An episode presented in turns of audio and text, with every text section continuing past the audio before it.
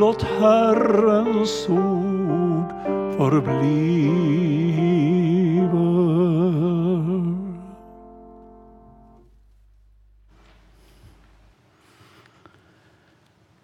Tack Danne för den sommarsalmen. Den sitter väldigt skönt när det börjar bli varmt och gott ute. Den här våren så har vi haft ett tema på de allra flesta predikningarna och gudstjänsterna som handlar om hälsa och som handlar om hur vi mår som individer och människor.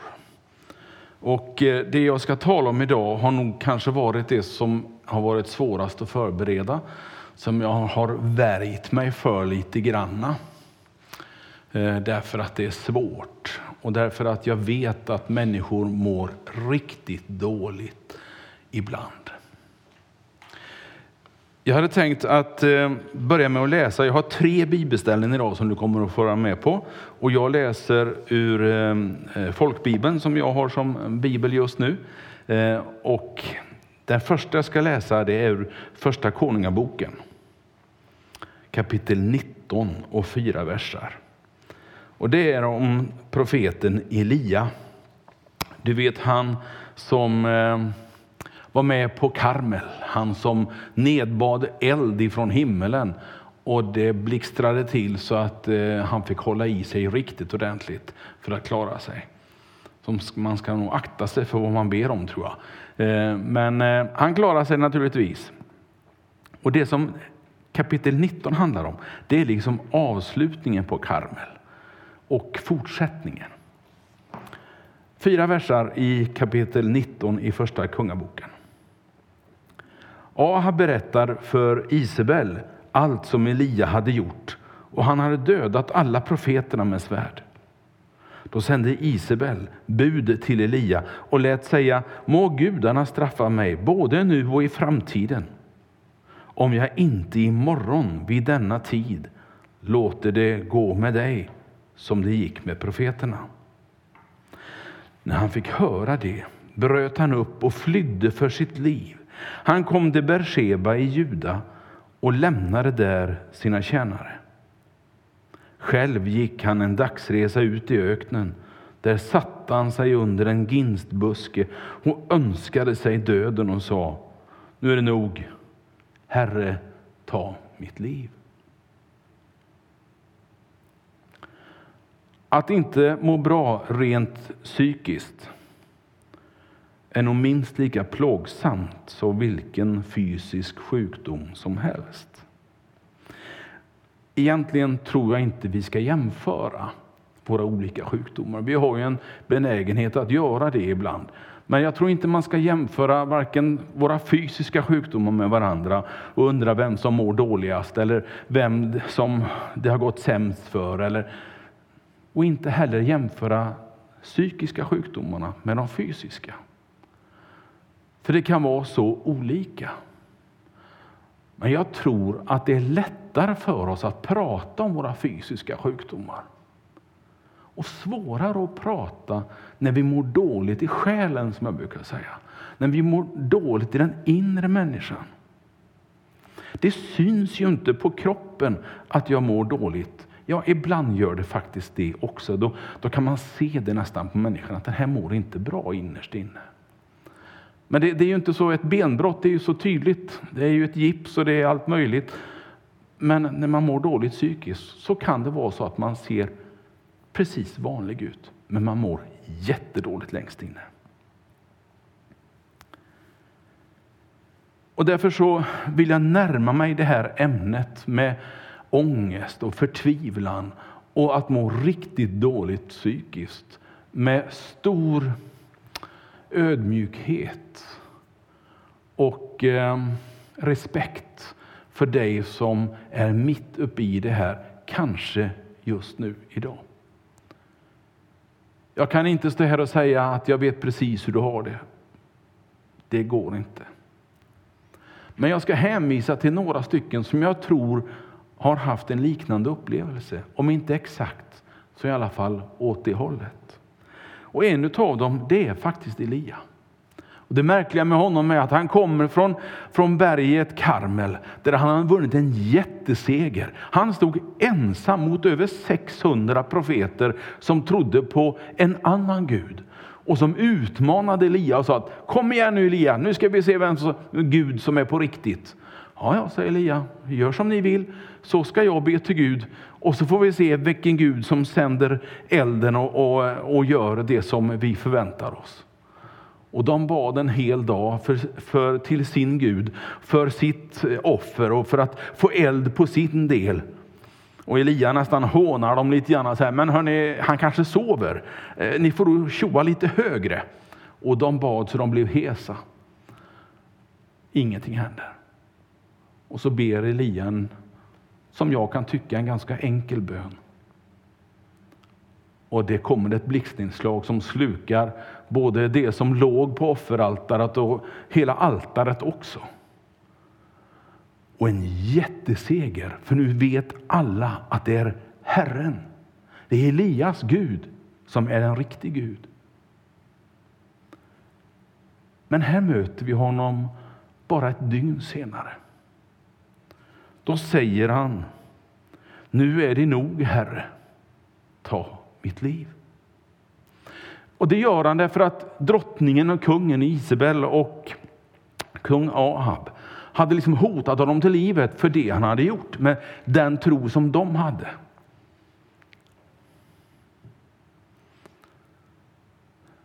Den här veckan så har jag suttit i ett samtal med många andra eh, som jobbar med svåra frågor, om bland annat suicidfrågan, det som vi ibland kallar för självmord. Och det här är ju lite grann åt det hållet. Ta mitt liv, jag orkar inte längre. Det är Elias känsla. Det är hans inre värld som är i sånt uppror, sånt kaos. Efter den här segern så är han liksom ensammast på jorden, känner han sig. Vem ska hjälpa mig? Han går ut och sätter sig under en ginstbuske mitt ute i öknen och önskar att livet tar slut. Han trodde han var helt ensam. Men det står lite senare än det jag läste, fram i vers 7. Nu kommer inte det upp på några skärmar och sånt där, men det, det, du får tro mig och så får du leta på det själv efteråt kanske. Det står att en Herrens ängel möter honom där vid ginstbusken och liksom lite skakar liv i honom och bjuder honom på mat. Inte bara en gång, utan två gånger. Och så säger han, kom igen nu Elia, nu har du blivit styrkt. Res på dig och knalla iväg, för Gud har fortfarande mycket som du ska göra. Stig upp och ät. Han blev styrkt, stod det i vers 8. Och vet du, jag tror, jag tror så enkelt och barnsligt på min Gud, att han är fantastisk även på de psykiska sjukdomarna. Kan han hela ett ben, en arm, en, en mage som krånglar, kan han hela min kropp så kan han också hela min inre värld. Jag vet att det inte alltid sker ett det där fysiskt helande när jag ber. Jag vet att det inte alltid sker ett fysiskt helande eller psykiskt helande när jag ber. Men jag ber. För det är mitt hopp. Gud är mitt hopp. När jag var riktigt sjuk för några år sedan så bad jag. Och jag bad till Gud att du får göra vad du vill. Bara jag får vara tillsammans med dig. Bara jag får känna att jag får tjäna dig mitt i röran. Och det upplevde jag att jag fick. Jag har ett litet budskap ifrån den gode Elia. Tro på Gud ändå. Våga tro även när det är natta, även när det är mörkt, även när det är jobbigt. För Gud håller att tro på. Vi ska gå vidare, för jag har inte så jättemycket tid, men jag ska försöka använda den väl å andra sidan. Och därför vill jag slå upp Markus evangeliet också och läsa om Getsemane. Du vet Jesus, han eh, förstår att snart ska jag ge mitt liv för den här världen. Och han eh, har eh, samlat lärjungarna i den övre salen, de har, eller i en sal där som de har dukat upp en måltid. Och efter den så går de ut, lite grann utanför Jerusalems stadsportar och eh, går igenom Kidrondalen och upp för Oljeberget där det ligger en trädgård som vi fortfarande kallar för Getsemane och som fortfarande finns där på samma plats. Och där läser jag några verser också i Markus 14 och 32 till 34. Lyssna ska du få höra. De kom till en plats som kallas Getsemane. Jesus sa till sina lärjungar, sätt er här medan jag ber. Han tog med sig Petrus, Jakob och Johannes och han greps av bävan och ångest. Han sa till dem, min själ är djupt bedrövad ända till döds. Stanna här och vaka. Han gick lite längre fram och sen så kommer hela berättelsen i följd. Jag hinner inte läsa alltihopa. Det är jättespännande, tro mig. Jesus, min frälsare. Om honom står att han är himmelen och jordens skapare. Han känner sig ensam, djupt bedrövad. Och om Guds son kunde ha den känslan, för han var en sann människa,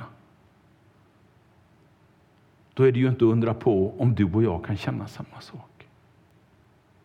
Då ska du veta att hur ensam du än känner dig, hur ensam du än upplever när du tittar dig runt omkring och inte ser någon som du tycker bryr sig om dig.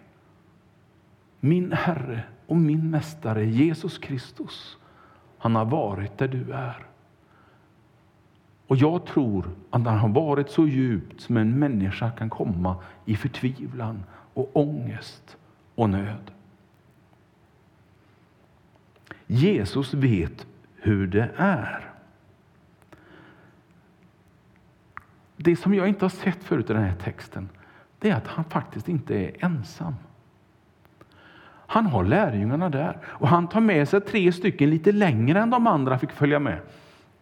För han, han, han kände sig så bedrövad så han ville ha den där lilla gemenskapen. De somnar ju. De sover ju. De, de orkar inte. Och vad mänskligt det är. Att ibland så funkar det inte, även om vi har de bästa förutsättningar. Det går så långt så att om jag bläddrar fram till Lukas så har han samma berättelse, men med ett litet tillägg. Får jag läsa det också?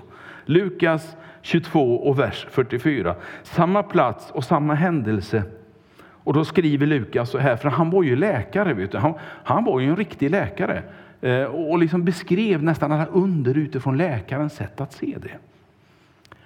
Han skriver att Jesus kom i svår ångest och bad allt ivrigare.